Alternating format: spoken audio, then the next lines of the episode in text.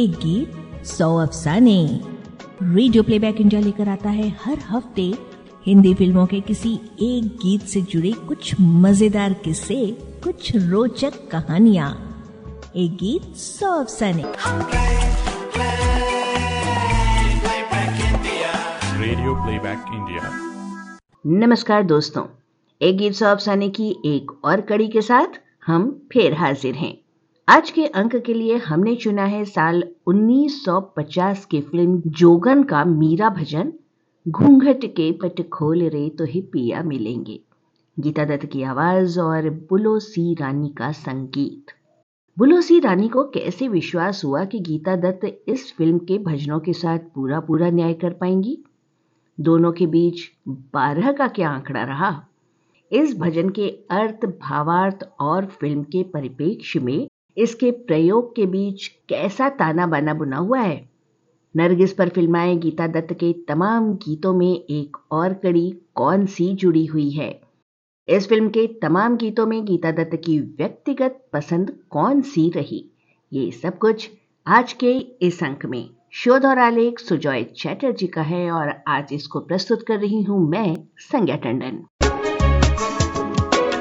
Hindi cinema के कुछ ऐसे संगीतकार हैं जो पहले भी पहले पायदान पर या फिर पहली श्रेणी में नहीं पहुँच पाए।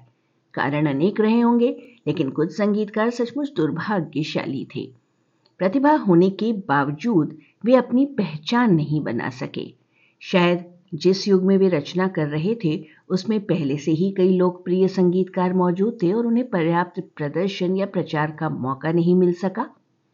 उनके कैरियर पर अन्य प्रमुख संगीतकारों का जैसे ग्रहण लग गया। और ये कम चर्चित संगीतकार केवल बी और सी ग्रेट फ़िल्मों में संगीत देने तक सीमित रह गए। ऐसे ही एक प्रतिभाशाली संगीतकार हुए बुलो सी रानी, जिन्होंने पार्श्व गायक मुकेश को उनका सही मायने में पहला हिट गीत दिया, जिसके बोल थे, बदरिया बरस गई उस पार। ये 1945 की फ़िल्म मूर्ति का गीत था। बुलोसी रानी का नाम आज भी लोग 1950 की फ़िल्म जोगन के तमाम मीरा भजनों, उन्नीस सौ चौवन की फ़िल्म बिलवा मंगल में सुरैया के गाए यादगार गीत परवानों से प्रीत सीख ली और उन्नीस सौ अट्ठावन की फ़िल्म अल हिलाल की मशहूर कव्वाली, हमें तो लूट लिया मिलके हुस्न वालों ने के लिए याद करते हैं। उनका असली नाम बुलो चंद चंडीर मणि था, लेकिन फ़िल्म जगत के लिए उन्होंने एक छोटा नाम चुना। इस तरह बलोचंद चंडीर मणि बन गए बुलोसी रानी। दोस्तों, एक गीत सौ अफसाने का एक अंक पर्याप्त नहीं है बुलोसी रानी जैसे सुरीले संगीतकार की संगीत यात्रा को समेटने के लिए। इसलिए आज यहाँ हम केवल गीता दत्त के साथ उनके जुड़ाव की चर्चा करने जा रहे हैं, जो 40 के दशक से लेकर 50 के दशक के अंत तक रहा। गीता दत्त को समर्पित वेबसाइट के आंकड़ों को अगर सच माने तो गीता जी ने बुलो सी रानी के लिए लगभग 60 से 75 गीत गाए होंगे। संगीतकार बुलो सी रानी का ज़िक्र हो या फिर रणजीत मूवी टोन की क्लासिक फ़िल्म जोगन का ज़िक्र हो, एक ही बात है। जी हाँ आज अगर 1950 की इस फ़िल्म का नाम लिया जाता है तो बस इसके गीत संगीत के लिए। फ़िल्म जोगन में गीता दत्त के गाए तमाम भजन और गीत जैसे सुनने वाले को एक स्वर्गिक अनुभूति कराते हैं। फ़िल्म में कुल पंद्रह गाने हैं, जिनमें बारह गाने गीता दत्त के गाए हुए हैं। बचे तीन गीतों में दो शमशाद बेगम और एक तलत महमूद की आवाज़ में है। गीता दत्त के बारह गीतों में से दस गीत उनके एकल हैं, जबकि बाकी दो में पुरुष कंठ और कोरस शामिल हैं। गीता दत्त के गाए इन गीतों में से छह भजन मीरा भजन हैं, जबकि फ़िल्म के बाकी गीतों के गीतकार हैं केदार शर्मा, पंडित इंद्रचंद्र, बूटा राम और हिम्मत राय शर्मा। जोगन फ़िल्म के मीरा भजनों की बात करें तो ये सभी स्वीकारते हैं कि आधुनिक काल में इन भजनों की जितनी भी धुनें बनी हैं, उनमें बुलोसी रानी की रचनाएँ सबसे उत्कृष्ट हैं। गीता दत्त का गाया घूंघट के पट खोल रहे हो या मत जा जोगी हो। इन्हें सुनकर ऐसा लगता है मानो गीता दत्त का जन्म इन मीरा भजनों को गाने के लिए ही हुआ हो। रणजीत मूवी टोन की इस क्लासिक फ़िल्म का हर गीत किसी खजाने से कम नहीं। फ़िल्म जोगन का संगीत बुलोसी रानी के कैरियर में एक मील का पत्थर साबित हुआ। उनके रचना कौशल ने उन्हें मीराबाई के पारंपरिक भजनों के अंतर्निहित आकर्षण को बढ़ाने में सक्षम बनाया। इस फ़िल्म के लिए जिन छह मीरा भजनों को चुना गया, वे थे घूंघट के पट खोल रहे तो हिपिया मिलेंगे, मैं तो गिरधर के घर जाऊँ। डमक डमक बोले, नैया, जोगी मत जा मत जा। एरी में तो प्रेम दीवानी और प्यारे दर्शन तीजो आज। गीता दत्त की गाई हुई फ़िल्म की अन्य रचनाएँ थीं चंदा खेले आँख में चौली, एक होली गीत था डारो रे रंग डारो रे रसिया, सखीरी चित चोर नहीं आए, गेंद खेलूं उठत चलत अवधूत, और जरा थम जा तू ए सावन।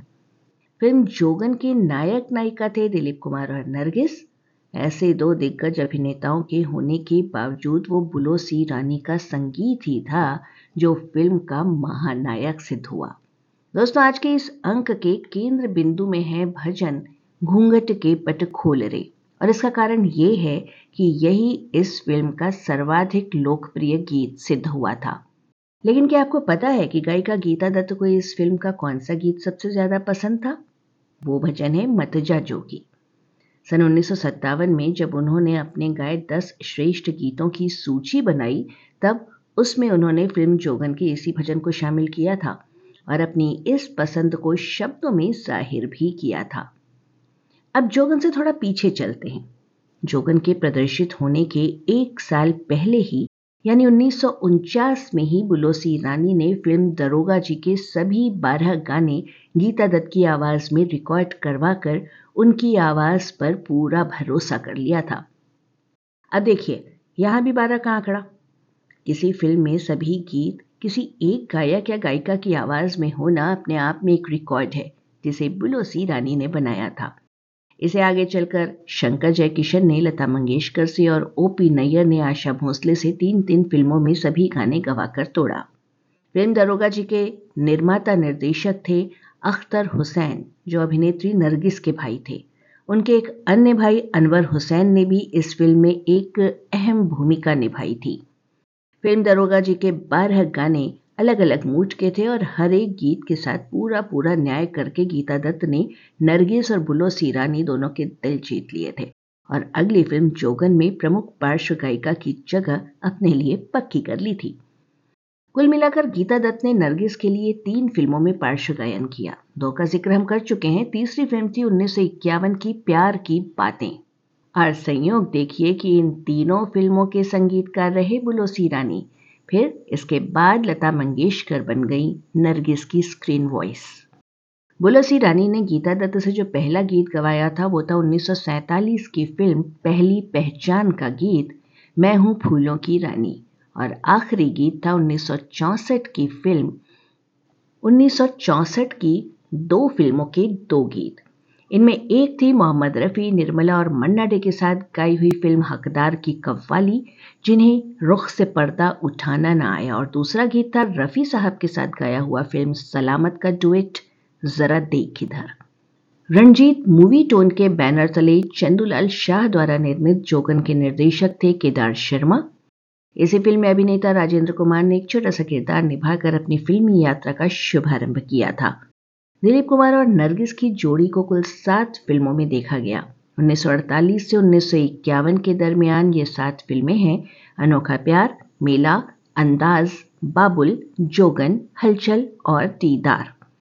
फ़िल्म जोगन बॉक्स ऑफ़िस पर कामयाब रही और उस वर्ष की चौथी सबसे अधिक कमाई करने वाली फ़िल्म साबित हुई। दोस्तों, फ़िल्म जोगन के छह मीरा भजनों की वजह से आप ये न समझ बैठे कि ये फ़िल्म मीराबाई के जीवन पर आधारित है। हाँ जी, नहीं, ऐसी कोई बात नहीं है। और इस वजह से ये एकमात्र ऐसी फ़िल्म है जो मीराबाई पर ना होते हुए भी इतने सारे मीरा भजनों से युक्त है। दरअसल, फ़िल्म जोगन की कहानी एक नास्तिक युवक विजय और एक जोगन सुरभि की कहानी है। विजय उस जोगन की ओर आकृष्ट हो जाता है और उससे बात करने की कोशिश करता है ताकि ये जान सके कि उसने इतनी कम उम्र में एक साध्वी का जीवन क्यों चुन लिया। कई प्रयासों के बाद अंततः सुरभि ने उसे अपने बीते हुए जीवन की कहानी बताई कि किस तरह से उसके परिवार ने ज़बरदस्ती उसका विवाह एक अत्याचारी बूढ़े के साथ करवा दिया था, जिस वजह से उसे घर से भागकर संन्यास लेना पड़ा। सुरभि ने विजय से यह भी कहा कि जोगन बनने के बाद उसे शांति मिली, लेकिन अब विजय से मिलने के बाद फिर से उसका मन अशांत हो गया है। सुरभि ने विजय को बताया कि विवाह से पहले वो प्रेम की कविताएँ भी लिखा करती थी।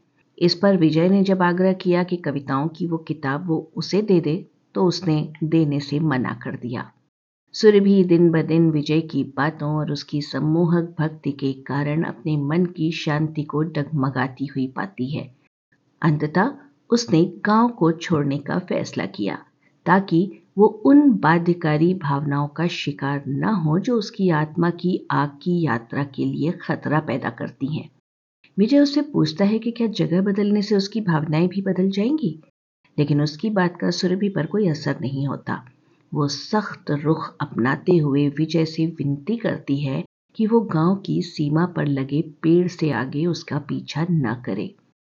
अपने गुरु की सलाह पर जोगन तपस्या पूरी करने के लिए कई दिनों तक उपवास करती है।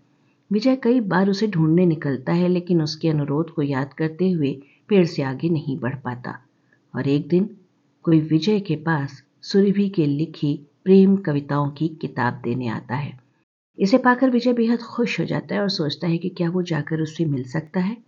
पर उसे बताया जाता है कि अब वो केवल जोगन की कब्र पर ही जा सकता है। और यहीं आकर खत्म होती है जोगन की कहानी। आइए अब बात करते हैं घूंघट के पट खोल रे भजन की।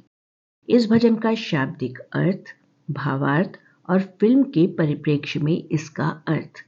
इस तरह से इस भजन के कुल तीन पक्ष सामने आते हैं। घूंघट के पट खोल रे तो ही पिया मिलेंगे इसका शाब्दिक अर्थ है कि सुहाग रात का दृश्य है। पति कमरे में प्रवेश करता है दुल्हन पलंग पर घूंघट डालकर बैठी है, उसे शर्म आ रही है। लेकिन जब तक वो अपना घूंघट नहीं खोलेगी तो उसे अपने पति के दर्शन कैसे होंगे? घूंघट के पट खोलने पर ही तो उसे पिया मिलेंगे। ये तो हुआ इसका शाब्दिक अर्थ।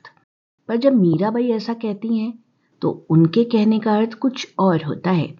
अर्थात, इस पंक्ति का भावार्थ ये हुआ कि माया रूपी पर्दा उठाने पर ही ईश्वर की प्राप्ति होती है। इस तरह से घूंघट के पट खोल में हिंदी व्याकरण के अन्योक्ति कलाकार का प्रयोग हुआ है। अन्योक्ति अलंकार उसे कहते हैं जहाँ उपमान के माध्यम से उपमेय का वर्णन हो, यानी कि उपमान अप्रस्तुत एवं उपमेय प्रस्तुत हो। वहाँ अन्योक्ति अलंकार होता है। अब इस भजन के तीसरे पक्ष की बात करें तो जोगन सुरभि नायक विजय की ओर आकृष्ट हो रही है। ये भजन तो ईश्वर की एक झलक पाने के लिए, सांसारिक सुखों को त्यागने के लिए कहता है। उसमें खोया हुआ प्रतीत होता है। गीता दत्त इस संदेश को वाक पटुता से व्यक्त करने में सफल होती हैं। हालाँकि ये नरगिस के अभिनय के बिल्कुल विपरीत है, जो भजन की पंक्तियों की उत्कट पुनरावृत्ति द्वारा अपनी भावनाओं और जुनून को दबाने की उम्मीद करती हैं। इस तरह से इस भजन को बहुत सोच समझ कर इस फ़िल्म के लिए चुना गया है, जो फ़िल्म के उस दृश्य और प्रसंग को और अधिक प्रभावशाली बनाता है। तो दोस्तों, बस यही थे अफसाने आज के गीत से संबंधित। हमें उम्मीद है आपको पसंद आए होंगे। अगले हफ़्ते फिर किसी एक गीत और उससे जुड़ी दिलचस्प बातों और किस्सों को लेकर हम फिर हाजिर होंगे। तब तक के लिए इजाज़त दीजिए। नमस्कार। एक गीत सौ अफसाने Radio Playback India.